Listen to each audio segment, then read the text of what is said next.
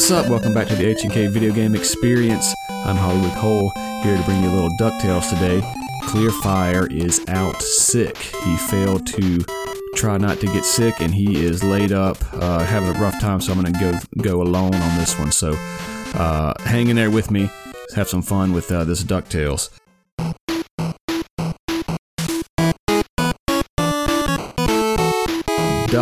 For the NES. The game came out in 1989 in September. Actually came out in the US first, which was a little weird. Uh, came out the next year in Japan. It's usually vice versa. But kind of a fun fact, the Japanese title was Wanku Daku Yome Boken, which translated into Naughty Duck's Dream Adventure. And, uh, you know, kind of a weird uh, title there. DuckTales. Hmm, not really sure how that how that kind of plays. Obviously, they didn't have the DuckTales cartoon in Japan, or you just called it DuckTales. Anyway, DuckTales was the uh, first Disney title that Capcom ever developed for the NES, and uh, that's a fact. And I hear you say, What? Mickey Mousecapade? Is that a Capcom game that was on the NES? And that is true. But it was the first uh, Disney title that was for the NES, but it was only ported by Capcom. It was uh, that that developer was Hudson Soft, developed Mickey Mousecapade for the Famicom, and uh, Capcom just ported it over for our NES pleasure. And kind of kind of fun that the uh, you can tell right away, right when you turn the game on, the stage select and all this for Ducktales. The same developers and producers that worked on Mega Man worked on this DuckTales game. It obviously shows uh, just by uh, the different stages you can select. Um, also, a fun fact for Disney um, every time there's a Disney game that's being developed, Disney will send a producer to work with the developers to make sure that the Disney game is Disney enough for their liking. Uh, in other words, the dialogue's good, it's just fun, generally easy. As you can tell with this Chip 'n Dale's, is gosh, one of the easiest games in the world. DuckTales is not super hard, but uh, it can be a little challenging. We've got to kind of learn that pogo mechanic, which we'll kind of get into uh, they also want to make sure the games have minimal violence. Um, I think one producer at one time, uh, excuse me, one developer had a Donald Duck clubbing baby seals in their game, and Disney didn't really like that. So I think that's I don't know if that's why they started sending them, but it's certainly something they're they're looking for. Uh, this game has three difficulty settings easy, normal, and difficult. There are five stages to select from the Amazon, Transylvania, African Mines, Himalayas, and the Moon. Um, you jump around. Uh, all, the whole goal is to collect treasure, and you're jumping around. Treasure appears, diamonds appear. You kill enemies to get diamonds. You, it's obviously you're trying to get money for Scrooge McDuck, who wants to remain the richest duck in the world. That's kind of what the whole game is about. It's got tons of different characters in it. Launchpad McQuack McBeasley uh, has a little caveman duck. Can't remember his name. Has Gizmo in it. Um, a lot of fun uh, characters in there, just and it looks like the cartoon. It's just a, such a great, colorful game. Um, the Amazon. Uh, they made, they named the stages after places. The Amazon, Transylvania, African Mine, so places that you might know. Um, the Amazon is kind of the Incan um, stage out in the jungle, climbing up vines. You got to fight the Incan King. You're, going after five treasures. The Incan King has the scepter of the Incan King. In Transylvania, you fight another great uh, Disney character, Magica De Spell, for the coin of the Lost Realm. And Transylvania is just this castle with these all these different, multiple non-linear paths. Uh, all the stages are non-linear. It's super cool for a game back then. Um, going into the the, the in, in, Transylvania, going into the different mirrors to port you back and forth. I remember Nintendo Power had an actual graphic, had an actual map on uh, where the different uh, mirrors would take you, and you, you, had to just find it. A lot of secrets, a lot of secrets in this game. Um, the African mines, you're just in a mine, and you fight the king of the terra firmis, and to get the diamond of the inner earth, boss just rolls up in a ball, circles around. Almost all these bosses you're killing with the pogo mechanic, and I'll talk about that in a second. Himalayas is another stage. We fought the abominable snowman for the crown of Genghis Khan. It's just a big snow stage. Uh, one of the pitfalls here is that um, that pogo mechanic. When you jump and push down and B, Scrooge will put his cane down. That's all he has as his weapon is, is his cane, and he'll bounce off of the ground. Well, if you're in the snow, he gets stuck in the snow, and so you, you really have to um, time your jumps and land on enemies precise, or it's going to be kind of painful.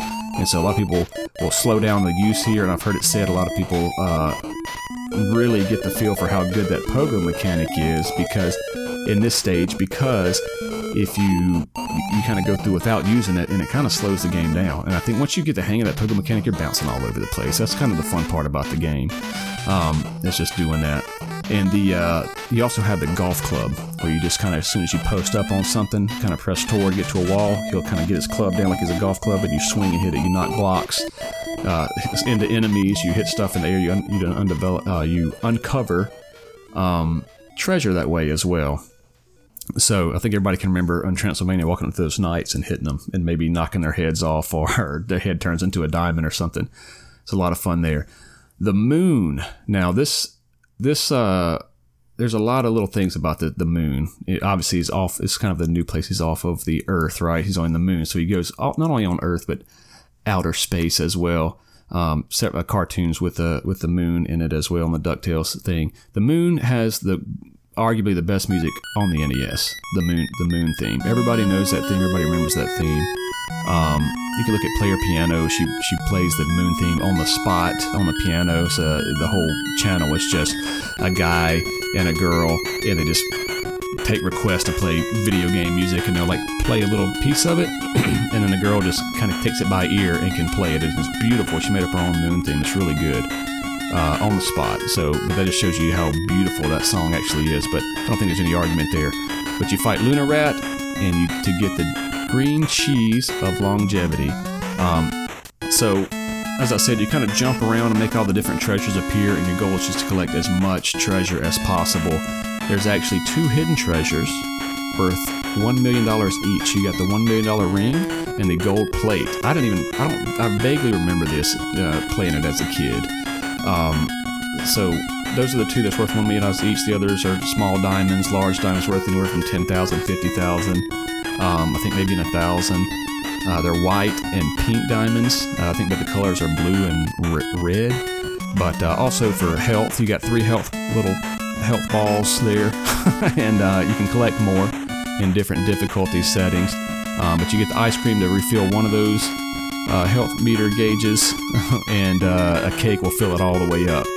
So you get ice cream and cake. That's what you need to eat to restore Scrooge McDuck's health. There's also magic coins that are not found on difficult setting, but they make Scrooge invincible for a few seconds. This is something they kind of did in all these old school games. In Ninja Gaiden, all this kind of make you invisible for a few seconds. It's really not anything that was game changing. I mean, it helped you for literally a few seconds, and then it was like, okay, great, I got it. Sometimes I didn't even use it for anything. I still tried to kill the enemies. I mean, I don't know. Uh, and then the Scrooge dolls give you an extra life. I think there's two per stage. I'm not sure how that flexes with the difficulty settings, but uh, on that Nintendo Power, they had that whole sheet laid out, and everywhere had all the different stages, all the different items everywhere.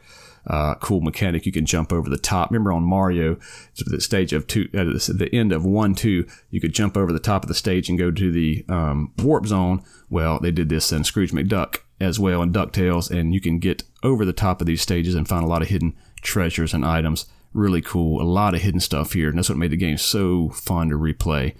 Once you finished all the stages, you got to go back to Transylvania and kill Dracula Duck um, Poe going off his head again, and then a key scene from the cartoon. You race Glomgold to the top of the statue for the final treasure, and there you are. You've won the game. You completed Ducktales. It's a pretty short game. It was uh, that was it got a bunch of good reviews all over uh, eights, nines, tens. I think it was number four no, I can't remember. I thought it was number four on the top NES games of all time for IGN. I, I can't remember. It's way up there. I think Nintendo ranked it like number 44. I mean, it's just kind of, that's a little bit of a discrepancy, but whatever. Still a great game. Everybody remembers this game. When I started collecting again, I knew right away I wanted to have this game in my collection. Uh, there's three endings for this game. I didn't know that uh, until we started doing this, doing some uh, research here. But to finish the game, one of the endings is finish the game with less than $10 million. That's what most people did. You get a treasure chest full of gold. And he sees it, he's happy. He says oh, he finds Huey, Dewey, and Louie and, you know, talks to him. Uh, if you finish the game with over 10 million, then you sit on a pile of treasure with a crown. There's like four or five little money bags, and you're sitting on treasure, just so happy, uh, with a crown on. That's the best ending. But you can also finish the game with no money, and then it'll show Scrooge walk out in that same little room, and just his head's pouting, he's kind of sweating, and he's sad, and the, and the paper pops up and says, Scrooge lost all his money looking for, you know, the five treasures. Maybe he can make some money with his treasure or something like that. But he lost all his money looking for these treasures, and that's the uh, third ending there. Um, the Japanese ending has Scrooge telling, it's kind of a weird thing, but the Japanese ending has Scrooge telling his nephews that the greatest treasure of all, the greatest che- treasure is dream and friends. So, uh, of course it is. So, thank you, Scrooge, for that uh, words of wisdom there. Uh, the beta version, you'll hear this a lot with DuckTales. There's actually a beta version. There's a ROM out that you can find now, but there's actually that that beta version was the version they were going with up to like a couple months before the release of the uh, actual game that we have now. And there's a few differences. Uh, the names of the places were very generic. Instead of the Amazon, it was the jungle. Instead of Transylvania, it was Ghost House, and you had Moon Surface. I think you have just had the underground caves or something like that. Very generic. Um, but uh, as I said, you can play this if you want to check it out. You can just download the ROM uh, and see it. The Transylvania coffins had uh, crosses on them, and, and Nintendo was very strict with their religious, um, you know, depictions. They wanted all of that out, all of that out.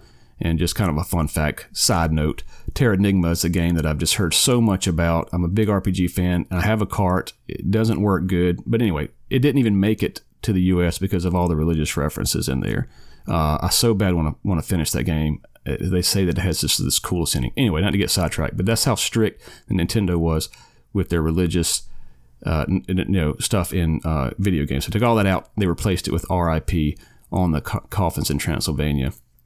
Um, the moon the moon aliens uh, were changed. They were just like generic aliens running around on the moon, and they changed it to match uh, one of the cartoon characters that was in the in the cartoon, uh, the little sitcom or whatever it was, a little thirty minute show that came on after school. And uh, hamburger was the food to eat instead of ice cream. So that that was obviously changed to food, Scrooge's favorite food, ice cream instead of hamburger. Um, some fun facts, some fun tips here. There is a bonus room area in this game that you might not ever know existed. Gyro, or Gyro, sorry.